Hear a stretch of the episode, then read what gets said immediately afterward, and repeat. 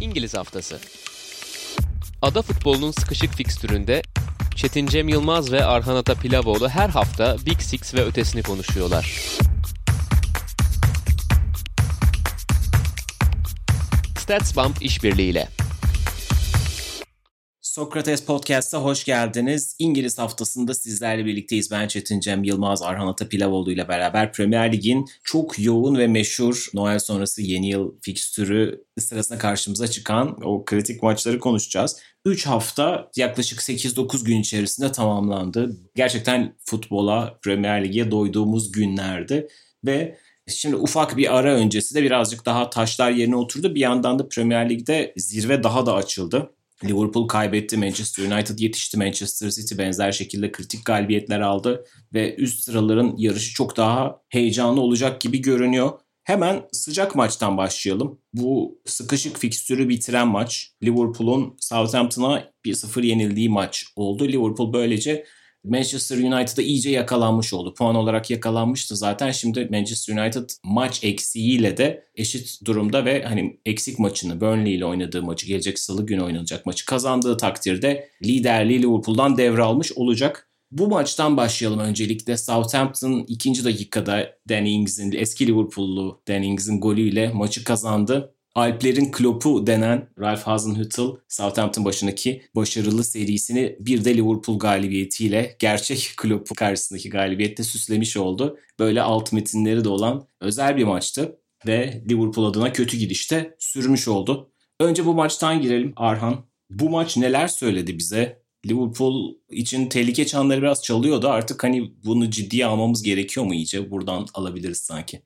Abi bence iki şey söyledi. İlki Liverpool'un üretkenlik sorunlarının artık iyiden iyiye yüzeye çıktığını. İkincisi de herhalde Southampton'ın bu ligdeki en disiplinli, en savunma disiplinine sahip takım olduğunu söyledi. Ya Liverpool'la başlamak istiyorum aslında ama Southampton'ın da bu hak edilmiş galibiyeti yüzünden ilk topu herhalde Southampton'a atacağım. Ya öyle bir takım ki Southampton hani hücum metriklerinde, hücum istatistiklerinde ya da maçı açtığınızda çok ofansif bir takım görmeyebilirsiniz. Dediğim gibi hücum metriklerinde ya bu takım aslında çok da büyük bir şeyler sunmuyor, çok da büyük bir oyun gücü yok diyebilirsiniz ama öyle disiplinli, öyle katı bir savunma gücü var ki Southampton'ın. O savunma gücü hücumda onları çok rahatlatıyor. Çünkü rakibiniz sizi yenemeyeceğini, size gol atamayacağını anlayınca halen biraz daha beraberliğe oynamaya, biraz daha geri çekilmeye ve biraz daha oyunu rölantiye almaya başlıyor ve o sıralarda Southampton'ın esas gücü ortaya çıkıyor bence. Gerçekten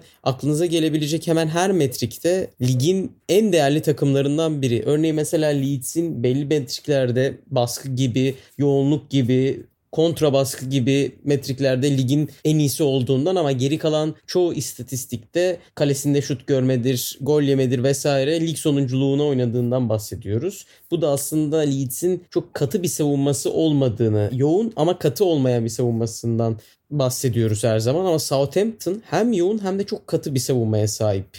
Hep bahsettiğimiz PPDA metriğinde, kalesinde şut görmede, kalesinde açık temiz şut görmede ya da rakibinin pas isabetinde hemen hemen aklınıza gelecek tüm metriklerde rakiplerinden çok daha üstün, rakiplerinden çok daha katı bir savunma düzenine sahip.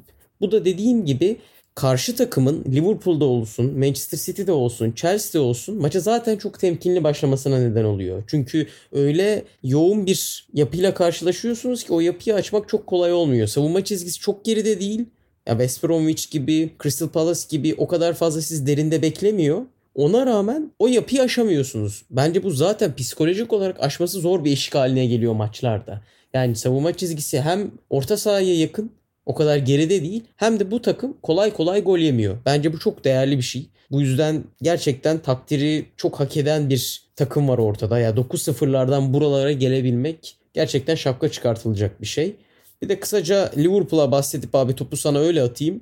Yani Liverpool'un evet biz geçen senenin o yoğun oyununun kaybolduğundan bahsediyoruz ve normal bir şey. Yani zirveye çıktıktan sonra zirveden aşağı doğru inmeye başlarsınız. Ve oyun gerçekten çok zirve bir oyundu. İnanılmaz şeyler göstermişti ve hep söylüyorum pandemi olmasa belki bu bu seneye de yansıyabilirdi. Ama pandemi onların herhalde en büyük şanssızlığı oldu. O yoğunluklarını, o kuvvetlerini kaybettiler. Ve Liverpool bu sene tek başına ipi göğüsleyemeyeceğini aslında son birkaç haftadır zaten gösteriyordu. Lig de zaten bunu gösteriyordu. Ama artık iyi de niye bence bu resmileşti. Liverpool öyle başını alıp gidemeyecek. Hem ligin genel durumu hem Liverpool'un durumu. Bunda tabii ki düşen bir oyun gücünden ziyade bence eksik olarak da bakmamız gerekiyor. Şuraya bağlayacağım. Yani Henderson ve Fabinho stoper tandemi ne kadar ideal kesinlikle ideal değil ama tercih olarak da çok doğru bir tercih mi? Bence bu biraz Jurgen Klopp açısından tartışılır. Tabii ki bizden maç öncesinde 15 kere 20 kere farklı farklı düşünmüştür. Farklı senaryoları kafasında oynamıştır. En son buna karar vermiştir. Kendine göre de çok da haklıdır. Hatta haklı bile olabilir hala. Ama benim düşünceme göre taş biraz sanki yerinde ağır. Evet Reece Williams'ı ve da Nathaniel Phillips'i kullanmayabilirdi. Çünkü Cenepo gibi, Theo Walcott gibi, yeri geldiğinde Danny Ings gibi çok hızlı ayaklara sahip Southampton ve Phillips'in ne kadar ağır kalabildiğini görüyoruz. Hatta Williams'ın da işte West Bromwich maçında girer girmez yaptığı hatayla o kontrada yarattığı tehlikeyi hatırlıyoruz West Bromwich'in. Ama Henderson ve Fabinho'yu en azından bir tanesini orta sahada görevlendirmek bence Liverpool'un yapması gereken onun karakteristik özelliğini sağlayan en önemli noktalardan birisi. Siz onlardan bir tanesini savunmaya alınca işte işler biraz fazla karışıyor sanki. O orta sahadan aldığı güç hani sanki bir enerji santraliymiş gibi orta saha bu maçta yoktu. Ne Oxlade Chamberlain onu verebildi ne koronadan dönen uzun süredir forma giymeyen Thiago onu verebildi. E, zaten karşınızdaki takımda çok yoğun orta sahası, fiziksel kuvveti çok yüksek seviyelerde olan bir takım. Ona karşılık veremeyince zaten hali hazırdaki olan üretkenlik problemi fiziksel olarak, yoğunluk olarak da düştü. Ki zaten her zaman bundan bahsediyoruz. Liverpool'un en büyük silahı çok yoğun oynaması maçları. E, o da düşünce o üretkenlik durumu iyiden iyi ortaya çıktı. Son olarak şunu söyleyeceğim. Geçen aydan 6 Aralık'tan bu güne kadar olan süreçte Liverpool 8'lik gol beklentisinin 15 gol üretmiş. Bu da aslında biraz gol beklentisini aştığını, biraz uzun vadede, orta vadede bunun sürdürülemeyen bir şey olacağına dair bence güzel bir örnek. Evet üstelik bu maçların hani o golleri biraz daha dengelesek herhalde işte Crystal Palace maçı biraz şişiriyordur o durumu atılan golleri falan. Aslında Liverpool'un ciddi bir gol problemi olduğunu da görebilirdik falan. Hani hem üretme anlamında hem de gereken yerlerde gole çevirme anlamında da bir problem olduğu belli. Yani sadece savunmadaki eksiklerle de açıklanabilecek gibi de değil bence Liverpool'un durumu ama evet oradan açtığın için ben de katılıyorum. Yani biraz garipsemiştim. Biraz Guardiola benzeri bir tercih gibiydi. İki tane orta saha oyuncusundan stoper devşirmek. Tabii ki bunu işte keyfinden yapmıyor Jurgen Klopp. Southampton'ın pres gücünü de herhalde göz önünde bulundurarak ortada hani genelde yaptığı gibi Fabinho artı bir tane çaylak stoper dediğin gibi Reece Williams ya da Nathaniel Phillips'ten bir tanesini seçerek yoluna devam ediyordu. Bu sefer West Brom maçındaki performanstan dolayı daha tecrübeye gitmiş oldu sanki. Bu tercih belki kendi başına çok abartı bir problem yaşatmadı. Çünkü Southampton böyle çok yoğun bir şekilde baskı kurmadı. Muhtemelen daha da topa sahip olarak tüm oyunu oynayarak Southampton'da presine iki tane zaten ayağı düzgün orta saha oyuncusunun stoperde olmasıyla karşı koyabileceğini düşündü Jurgen Klopp. Maçın başında gelen gol tabii biraz bu düşünceyi haksız çıkartmıyor olabilir. Çünkü gol o açık oyunda gelmedi. Ama aslında bir yandan da stopersiz olmanın bence dezavantajını da yaşadı o pozisyonda Liverpool. Tamam oyun anlamında belki iki tane orta saha oyuncusundan stoper devşirmek Liverpool'a o anlamda çok şey kaybettirmedi savunma gücü anlamında ama o duran topun savunulmasında sanki işte o Van Dijk'ın eksikliği en çok bu tip durumlarda ortaya çıkıyor. Yani Trent Alexander-Arnold'un Walcott'u mu tutayım yoksa Ings'i mi tutayım diye o arada kalmışlığı hani o savunmadaki yerleşim problemini aslında işaret ediyor. Bazen de bir tane işte o pozisyonun gerçek oyuncusu vasat ya da tecrübesiz bile olsa belki çok daha doğru şekilde marke edebilirdi Ings'i. Harika bir gol vuruşu bu arada. Çok hani tamamen içgüdüyle kaleye bakmıyor çünkü hani kalenin nerede olduğunun çok farkında. İşte bu golcülük yeteneği yani bu kolay kolay öğretilebilecek bir şey değil. Vuruş da olağanüstü. Kavisi olsun, sertliği olsun tam her şey dozajında. Yani bunlar kesinlikle golden bir şey almak niyetinde olan açıklamalar değil, düşünceler değil. Fakat Liverpool sırf o duran top savunmasındaki hatalar, zincirleme hatalarla bile bence iki tane stoper yerine iki tane orta saha oyuncusu çıkmanın dezavantajlarını yaşadı diye düşünüyorum. Onun dışında ben Liverpool'un genel olarak problemlerini bir mental olarak görüyorum. Yani her şeyin mental olarak açıklanması çok kolay olmayabilir ama Liverpool'da gerçekten oyuncuların vücut dillerinden oyundan zevk almadıklarını hissedebiliyorum. Belki biraz abartılı ve duygusal bir yorum gibi gelebilir bu ama ben West Bromwich maçının ilk dakikasından itibaren şeyi hissediyordum. Yani bu kolay bir maç olmayacak Liverpool adına.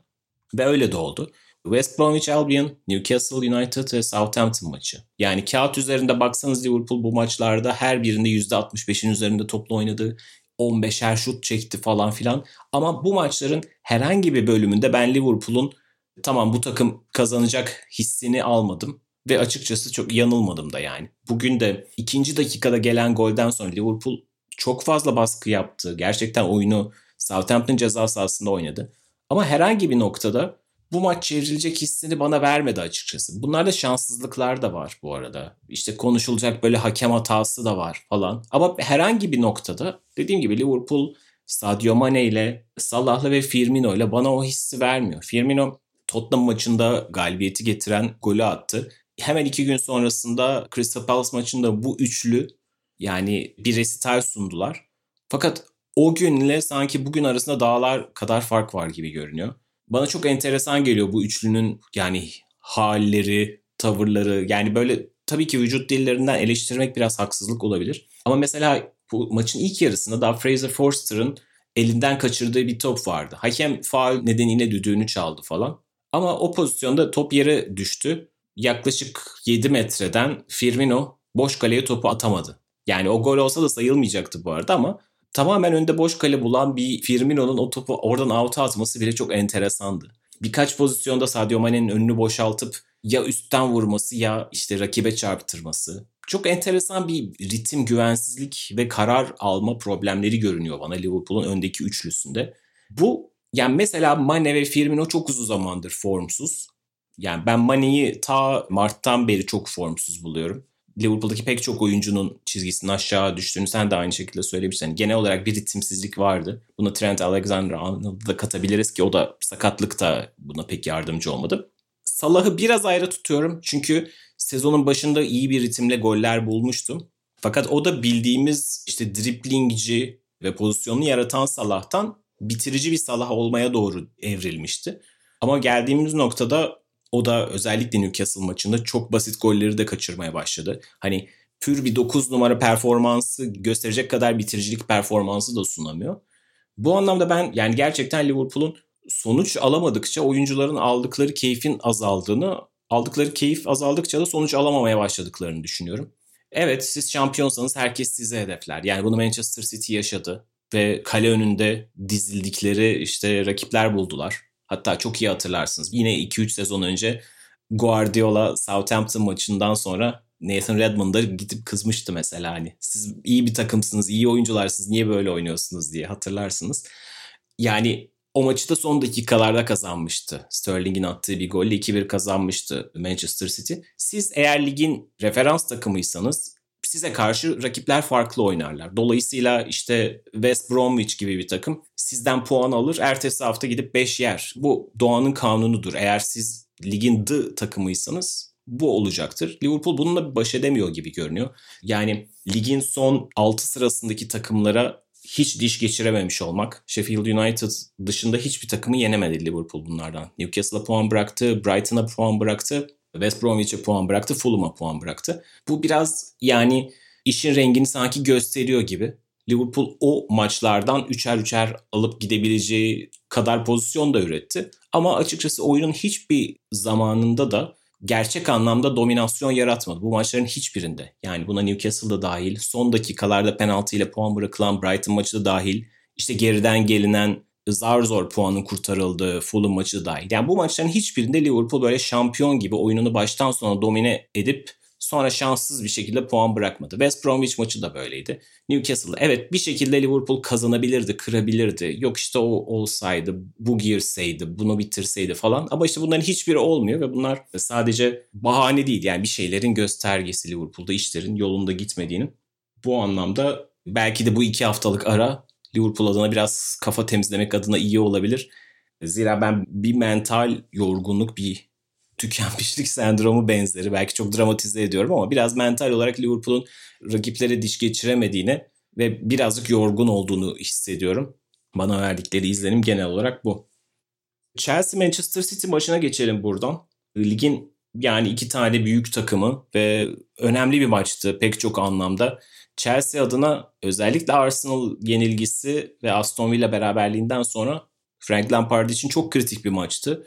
Manchester City zaten Covid nedeniyle bazı oyuncularını kaybetmişti. Bu maça da Ederson'suz başladılar. Forvet konusunda da departmanında da bazı problemler yaşadıkları ortada. Acaba mı dedirten bir başlangıç oldu maçın ilk 10-15 dakikası. Hatta Amerikalı kaleci Zach Steffen bir geri pas aldı. Bir anda böyle hani Manchester City zor durumlara mı düşecek derken 10. dakikadan sonra bambaşka bir maç izlemeye başladık ve Manchester City gerçekten Guardiola dönemindeki en iyi performanslarından bir tanesini sundu. Müthiş bir oyunla Chelsea gerçekten sildi diyebiliriz. 3-1'lik bir galibiyete imza attılar.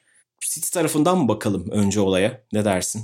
Abi bence bakabiliriz City tarafından. Çünkü yani Southampton örneğinde verdiğim gibi biraz hak edilmiş bir oyun var. Hatta biraz değil tamamen hak edilmiş bir oyun. Gerçekten hiç hani belki evet o baskı kurdukları 10 dakika 15 dakika muhtemelen işte Stefen'in ayağından dolayı Ederson'un yokluğundan dolayı biraz daha baskıya yakın bir oyun kurmaya çalıştı Frank Lampard. O bölümü çıkartırsak sanırım gerçekten City'nin tamamen dominasyonunu görüyoruz. Chelsea'nin oyuna bir türlü ortak olamadığı bir oyun var ortada ben ilk olarak City'yi bu kadar rahat, bu kadar pür bir şekilde o 17-18, 18-19 sezonlarını hatırlatan City'yi Fulham maçında izlemiştim. Çok rahat bir şekilde oynamışlardı ve içeride hani o görsel hafızam devreye girmişti hatta öyle söyleyeyim ya evet işte bu City demiştim. O günden sonra da evet bazı maçlarda durulduğu oldu City'nin ama işlerin biraz daha tıkırına girdiğini, istediğinde Guardiola'nın bu oyunu sunabileceğini düşünmüştüm ve gerçekten Chelsea maçı yani ikinci bölgeden üçüncü bölge o kadar rahat geçti ki Manchester City.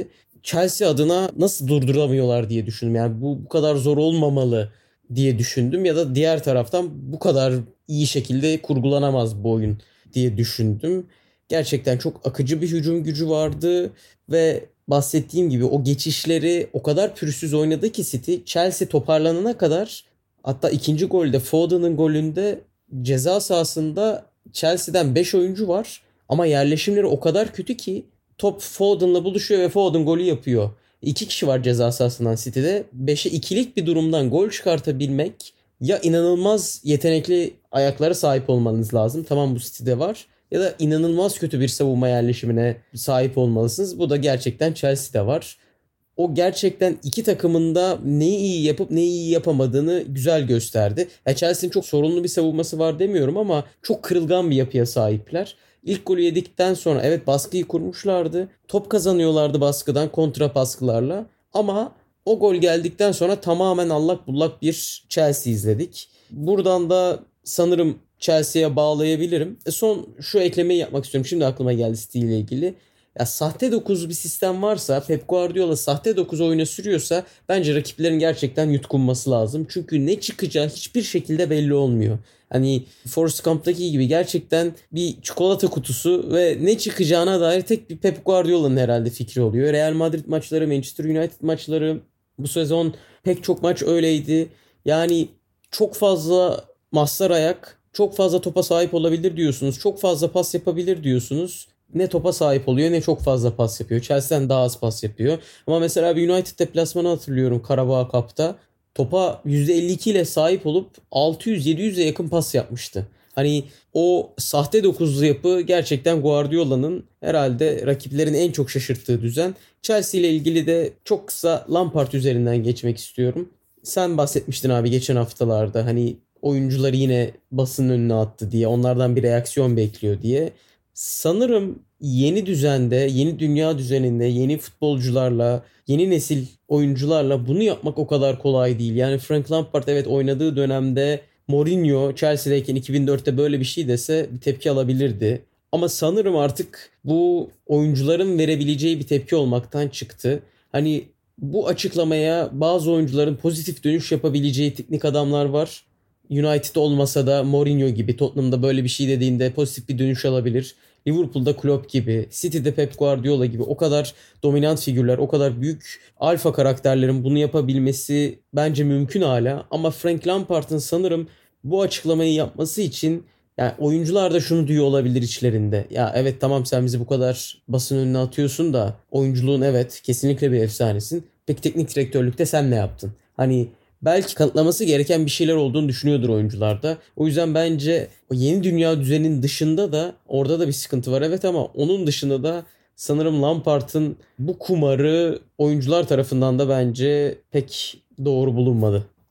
Bana da öyle geliyor. Yani ben bütün o Arsenal maçından sonraki hikayeyi öyle okumuştum açıkçası. Pek de şaşırtmadı. Yani böyle bir şey bekliyordum. Çünkü Frank Lampard evet Chelsea için çok önemli bir figür ama Chelsea'li oyuncular için özellikle Chelsea'nin bu sene yaptığı transferleri düşününce tamam böyle geçen sezonki Chelsea olsaydı onlardan reaksiyon alması daha mümkündü belki. Çünkü onlar Chelsea altyapısından yetişmiş ve Frank Lampard'ı idolize etmiş, kahramanlaştırmış, onunla büyümüş oyuncular olacaktı ama yani sadece işte Pulisic'ten, Werner'den o reaksiyonu öyle almak pek kolay değil diye düşünüyorum. Bunun için bazı şeyler de yaptı bu arada. Önceki hafta Werner'i kesmişti. Yani Werner bu arada çok formsuz ve sonuçta bu takımın hücum anlamında odak noktası o olması bekleniyor. Ve aşırı formsuz. Ama işte ona dair de mesela sert söylemleri olmuştu o maçın sonrasında. Özellikle Werner'dan bahsederek. Yani diğer oyun teknikte adamların oyuncularını nasıl koruduğunu sanki biraz analiz etmesi gerekiyordu diye düşünüyorum Frank Lampard'ın. Tam bunu belki önceki programlarda söyledim mi söylemedim mi hatırlamıyorum ama çok aklımdadır. Ta yıllar önce 442'da Banu Yelkova'nın yaptığı bir röportaj vardı. Beşiktaş'ta oynayan Eduard Sise ile. O özellikle Mourinho'nun açıklamalarından bahsetmişti. Diyordu ki bilmiyorum dikkat ediyor musunuz? John Terry bence dünyanın en iyi savunma oyuncusu diyor. Frank Lampard bence dünyanın en iyi orta saha oyuncusu diyor Mourinho.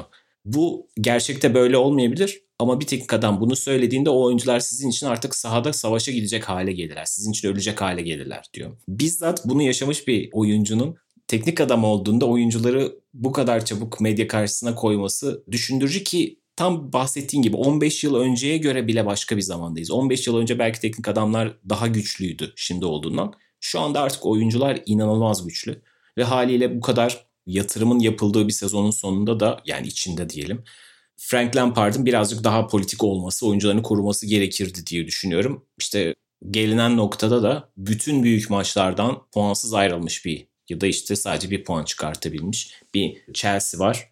Big Six'e karşı yaptıkları hiçbir maçı kazanamadılar. Evet şeyden Manchester United ve Tottenham maçlarından puan çıkarttılar fakat diğer maçları 2-0 3-1 3-1 kaybettiler. Yani bayağı hani etkisiz şekilde Arsenal, Liverpool ve Manchester City'ye karşı bunun dışında da ligin ilk 10 sırasında yer alan takımların neredeyse hiçbirini yenemediler. Bu gerçekten kötü bir istatistik.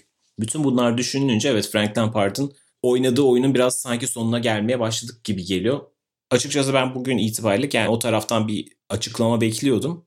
Ama belki önümüzdeki günlerde dinleyicilerimiz bu programı dinlerken bir karar alınmış da olabilir. Ya da belki son bir ultimatom verilir çünkü ufak bir ara veriliyor dediğimiz gibi lige hani milli ara gibi böyle ufak bir toparlanmak için yeniden gruplanıp takımın kendisini toparlaması için bir fırsat olarak görülebilir. Göreceğiz açıkçası. Fakat Chelsea'de çok işler iyi gitmiyor gibi. Yani buradan çıkış nasıl olur göreceğiz. Gerçi Premier Lig bu, futbol bu. Yani Arsenal'ın da nasıl bir çıkış yapacağını, çok zor bir fikstüre girdiğini konuşuyorduk ama 3 maçtan 9 puan çıkarttılar ve üstelik çok stres altında da iyi bir oyunla çıktılar. Dolayısıyla her şey mümkün ama ben açıkçası Frank Lampard'ın bu aşamada biraz stres altında kötü kararlar verdiğini düşünüyorum. City'nin de kesinlikle hakkını verelim. Dediğin gibi maçın genelinde belki topa sahip olma oranları, pas oranları çok yüksek değil fakat işte yaklaşık 15 ile 60 arasındaki bir bölüm var ki özellikle 15-45 arası da diyebiliriz. Yani ilk yarının son 30 dakikası. Gerçekten olağanüstü bir City performansı vardı. O sahte 9'la işte Kevin De Bruyne her zaman olduğu gibi bir resital sundu ama işte Phil Foden bu sefer devreye müthiş girdi. İlkay Gündoğan harikaydı. Yani o ceza sahasına dalışları. Sadece golü ve bir tane de kaçırdığı golü de değil yani. O kadar önemli bir faktördü ki bu forvetsiz oyunda. Yani zaten çok akıllı bir oyuncu olduğu, işte fundamental'ın ne kadar yüksek olduğunu hepimiz biliyoruz. Her zaman görünen işleri yapmadığı için insanlar çok dikkat etmiyorlar. Gerçi her zaman da kendisi bu kadar formunun zirvesinde olmayabiliyor doğru. Ama son haftalarda bu attığı goller de hiç tesadüf değil. Bu sezon gol sayıları da şimdiden yükselmeye başladı. Çünkü bu forvet sorununun yaşandığı ortamda kendisine ekstra bu görevin verildiği ve onun da bu görevi gayet güzel yerine getirdiği ortada. Çok çok güzel bir gol attı. Çok güzel bir gol de az kalsın atıyordu. Gerçekten dengeyi bozan adamlardan bir tanesi oldu. Yani Chelsea savunmasının dengesini bozan isimlerden biriydi. Bu maça dair var mı son bir sözün? Abi yok. Geçebiliriz istersen. Manchester United'a dönelim o zaman. Manchester United şu an artık an itibariyle Premier Lig'in gizli lideri tırnak içinde. Gelecek hafta oynayacakları Burnley maçı ki Ağustos ayından, Eylül ayından daha doğrusu ertelenmiş bir maç ligin ilk haftasında oynanması gerekiyordu ama Manchester United'ın Avrupa Ligi mesaisinden dolayı bir hafta ertelenmişti. Daha doğrusu ilk hafta tatil verilmişti onlara. Burnley maçını kazandığı takdirde Manchester United ligin lideri olacak.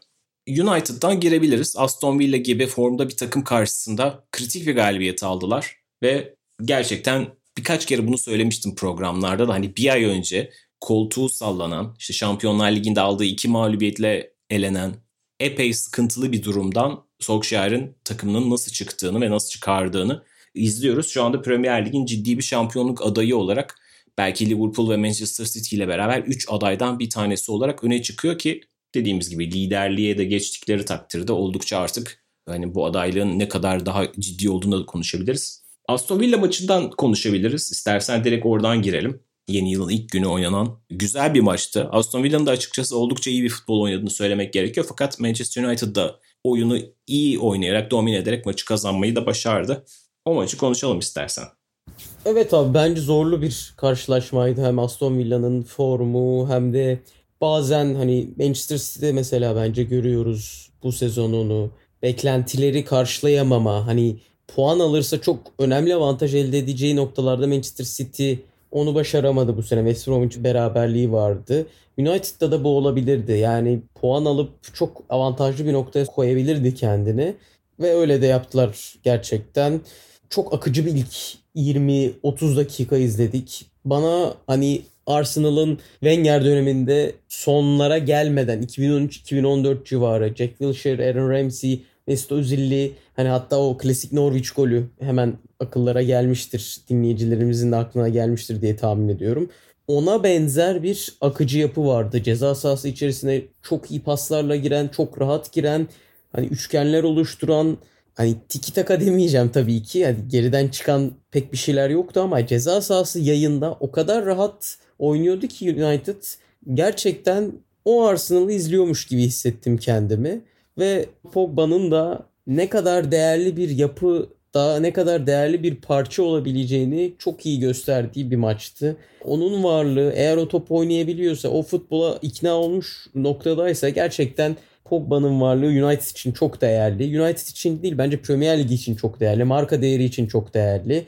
Yayda buluştuğu pozisyonlar, şutları, alan açmaları ve fiziksel kapasitesini tam anlamıyla kullandığında geçişlerde çok etkili olabiliyor. Yani gerçekten Fransa milli takımında onu izlediğimizde ne kadar komple bir orta saha oyuncusu olduğunu görüyorsak United'da da belirli maçlarda onu izleyince gerçekten ben mutlu oluyorum. Çünkü hem ortada verilmiş çok büyük bir para var. Hem Pogba'nın düşen bir itibarı var. Hem United'ın ondan bekledikleri var. Yani United taraftarı ya da Pogba sempatizan olmanıza gerek yok. Gerçekten onun kafasını vererek oynadığı 90 dakikaları izleyince keyiflenmemek pek elde değil. Bu arada Pogba'nın etkisini bir de şöyle bakmak istedim. Statsbomb'dan aldığım veriyi paylaşayım hemen. Geçtiğimiz programlarda Bruno Fernandes'in yarattığı şansları Manchester United'ın yarattığı şansları oranını konuşmuştuk ve diğer Premier Lig takımlarıyla bunu karşılaştırmıştık. O zamanlar bundan birkaç hafta önce yaptığımız programda Fernandez'in oranı %32'lik bir dilime tekabül ediyordu. Bu da Premier Lig'in Big Six'teki en yüksek sayısıydı. Bu ilerleyen haftalarda %28'e kadar düşmüş. Bence değerli bir düşüş. Değerli bir gerileme United adına. Çünkü tek bir oyuncuya bağlı kalarak çok uzun vadelerde işler yapamayabilirsiniz diyorduk her zaman. Ama bu %28'lere en azından rakiplerinin oyuncularıyla yakın bir seviyeye gelmesi United için çok değerli. Burada tabii ki Pogba'nın da varlığı var. Sadece Pogba üzerinden de değerlendirmek doğru değil ama Pogba'nın kafasını verdiğinde buralara da etki ettiğini görmek bence orada da değerli ve özellikle hep konuşuyoruz Chelsea ve Arsenal uzun vadede nereye gideceği hakkında çok büyük bir fikrimiz yok diye. United'ın hem gelişen oyunu hem skor alması çok değerliyken bu sadece Fernandez'e bağlı oyunun da yavaş yavaş azalması ve bunun istatistiklere yansıması bence çok değerli. Evet tam bununla ilgili birazcık bir şeyler bakıyordum ben de. Üzerine güzel denk geldi. 17 Aralık'tan beri yani United'ın City maçındaki 0-0'lık beraberlik sonrasında oynadığı 5 maçta 4 galibiyet bir beraberliği var. Öyle bir seri içerisinde United. O maçtan beri Marcus Rashford'un 5 gol katkısı var. Martial'in 5 gol katkısı var. Yani birinin 4 gol bir asist, birinin 2 gol 3 asist. Bruno Fernandes zaten makine gibi 4 gol 3 asist ama yavaş yavaş bu gol katkılarının dağılması. Yine bahsettiğin gibi Paul Pogba'nın geçen maçta fantezi asisti gerçi her zaman her standartlarda penaltı yaptırma asist sayılmıyor ama skor katkısına işaret ediyor bu. Bu yavaş yavaş biraz dağılıma işaret ediyor. Şu anda sadece Manchester United'ın değil Premier Lig'in en değerli oyuncusu gibi görünüyor Bruno Fernandes. Bu sezonun MVP'si için ilk aday açıkçası şu anda. Tabii Harry Kane de var ama o da Aralık ayında çok çok iyi değildi. Güzel bir maç oynadılar. Hakkını vermek gerekiyor Leeds karşısında. Fakat yani en önemli iki adaydan bir tanesi diyelim. Hadi şimdi onu tartışma o, o değil çünkü. Bunun dağılmaya başlaması, yavaş yavaş diğer isimlerden de direkt katkı almaya başlaması çok kritik açıkçası Manchester United için. Baktığımız zaman aslında United oldukça zengin ve renkli bir kadroya sahip.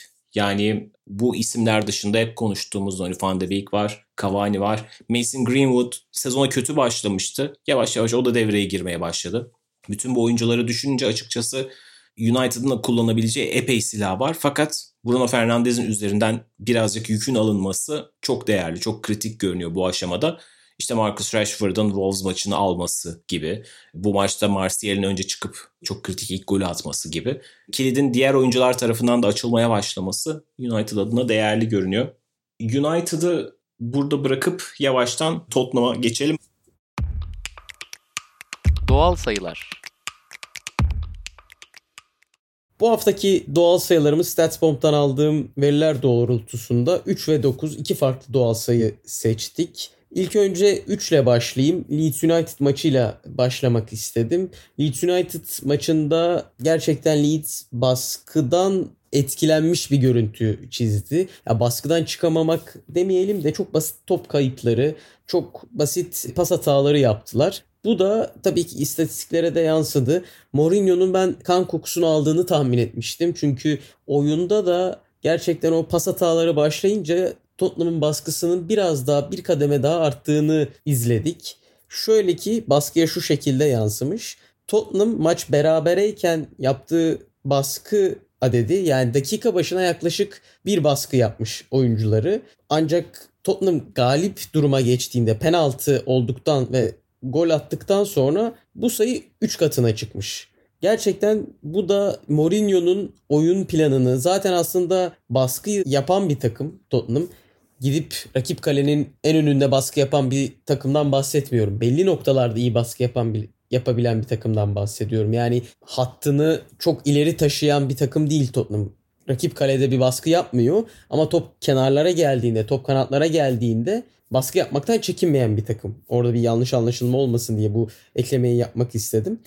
Bir de diğer doğal sayımız 9. Şöyle ki Manchester United örneklerinden bahsettik. United'ın nasıl Bruno Fernandes'e bağlı kalmadığından bahsettik. Tottenham maçında da yani Kane son işbirliği yeniden devreye girince ister istemez insan bir bakmak istiyor. Yani bu ikili olmasa acaba Tottenham ne yapar diye. Sadece bu örnek üzerinden konuşmak istemiyorum. Bu ikili olmasa baktığınızda Liverpool'da da Salah Mane olmasa ne olur diye konuşulabilir. Ama Şöyle bir şeye baktım.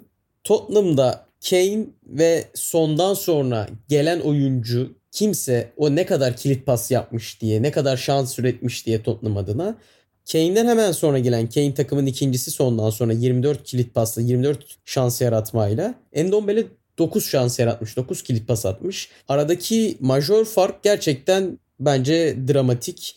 Yani oyunda bu kadar iki oyuncuya bağlı kalmak Tottenham'ın ne yazık ki orta uzun vadede benim kafamda bir soru işareti yaratıyor. Ha, tabii ki bu inanılmaz şekilde de devam edebilir. Bu ikili rekorları da kırabilir. Ama işte o ihtimal biraz zor gibi geliyor. Başka bir istatistiğe, başka bir metreye daha baktım. Birin üstünde gol beklentisi yaratabilen tek oyuncu var. Kane ve Son hariç Tottenham'da. O da Bergwijn. Peki dedim acaba rakiplerde durum nasıl? City'de 1 ve üstünde gol beklentisi yaratan tam 8 oyuncu, United ve Liverpool'da da tam 6 oyuncu var. Bu da tam olarak Tottenham, United ve Liverpool'un yarısı kadar oyuncu üretebilmiş. Birin gol beklentisi üstüne çıkabilen. Bu da bence bazı şeyleri anlatıyor Tottenham'da. Evet bu çok kötü bir şey değil. İki oyuncuya bağlı olabilirsiniz. Oyun yapınızı buna kurabilirsiniz. Ama kesinlikle ya Bergwijn'in ya Lucas Moura'nın ya Eric Lamela'nın ya işte bilmiyorum Endombele'nin ya skor ya da oyun katkısı olarak bir yaratıcılık yaratması gerekiyor. Çünkü ister istemez rakipler de hem Son'a hem Kane'e artık daha fazla dikkat ediyor. Eğer Jose Mourinho bu sıkıntıya bir çözüm bulabilirse hücumda o işte Wolverhampton gibi sonradan puan kaybedilen, Newcastle West Ham gibi sonradan puan kaybedilen maçlarda bence fişi biraz daha rahat çekebilir. Evet o maçlar değerliydi. Hep genelde biraz benim göz testim de öyle. Premier Lig üzerine yazılan analizlerde de onlardan bahsediyordu. Hep West Ham maçına kadar Tottenham rakiplerin üstüne giden, ikinci golden sonra üçü de arayan, daha sonra da oyundan vazgeçmeyen bir görüntüdeydi. O maçtan sonra pek çok kişi Jose Mourinho'nun kırıldığı ve artık daha fazla skoru koruma üzerine odaklandığından bahsediyordu. Fakat bunun daha sonra yine çok geçerakçı olmadığını gördük. Yani biraz basitleştirerek anlatıyorum tüm hikayeyi ama mesela Tottenham Wolves maçında yine ilk golü bulmasına karşın ikinci yarı oyunu tamamen neredeyse Wolves'a vermiş. Tabii ki bu Wolves'a vermek hani buyurun siz oynayın şeklinde olmuyor ama birazcık siz yaslanıyorsunuz. Birazcık da rakip oyunu alıyor ve haliyle pozisyonları buluyor.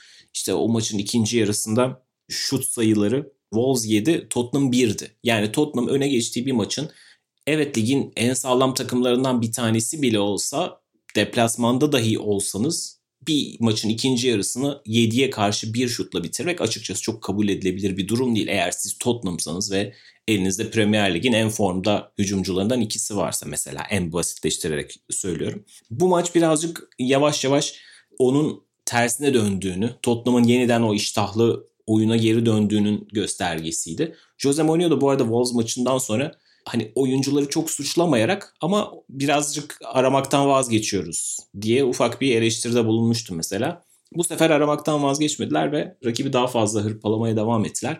Leeds birazcık buna müsait bir takım, buna izin veren bir takım. E, ligin en cesur, en korkmayan ve sürekli aramaktan vazgeçmeyen takımlarından bir tanesi. Ve Tottenham'ın da şöyle bir şansı vardı. Birazcık dar bir kadroyla çok az rotasyonla oynuyorlar ve haliyle yorulmuşlar. Bu kadar yoğun yüksek tempoda çok kısa sürede bütün maçları kaldırmak çok kolay değildi. Ve haliyle daha fazla alan bırakan bir takım. Dolayısıyla Tottenham bunları iyi değerlendirdi ve uzun zamandır en keyif veren ve kendi adlarında da en fazla keyif aldıkları maçı oynadı. Bu anlamda tam anlamıyla iyi bir gösterge olup olmadığından ben açıkçası çok emin değilim. Fakat önemli bir moral olduğu ortada Tottenham adına. Günlerin köpüğü.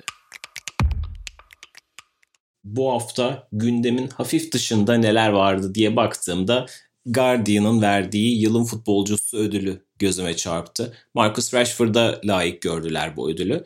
Guardian bu ödülü şöyle bir konsepte veriyor. Yani sadece saha içerisinde değil saha dışında da bir fark yaratan ve yaptıklarıyla hem önemli bir mesaj veren hem de bahsettiğim gibi fark yaratan isimlere veriyor. Geçtiğimiz yıllarda Juan Mata, Megan Rapinoe gibi isimler tahmin edebileceğiniz sebeplerden kazanmıştı bu ödülü. Bu sene de haklı olarak Marcus Rashford'a gitti. Gerçekten kendisi bir futbolcunun etki alanını çok çok çok zorlayan yani hayata direkt olarak dokunan olağanüstü bir figür. Gerçekten 2020 yılının gerçek kahramanlarından bir tanesiydi. Pek çok kişi için çok zor bir yıldı. Fakat Marcus Rashford gibi isimler gerçek anlamda insanların hayatında olumlu farklar yaratan isimlerden bir tanesiydi.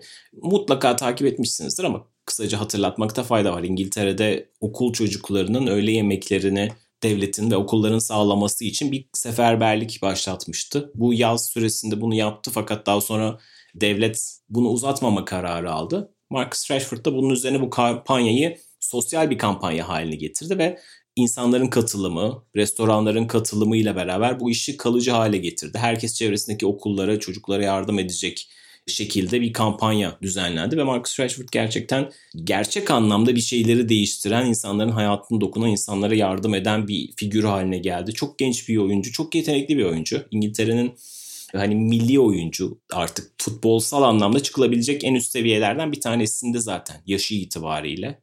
Fakat bununla yetinmeyip kendisinin geldiği yerleri de unutmayıp fark yaratmaktan vazgeçmemesi çok değerli.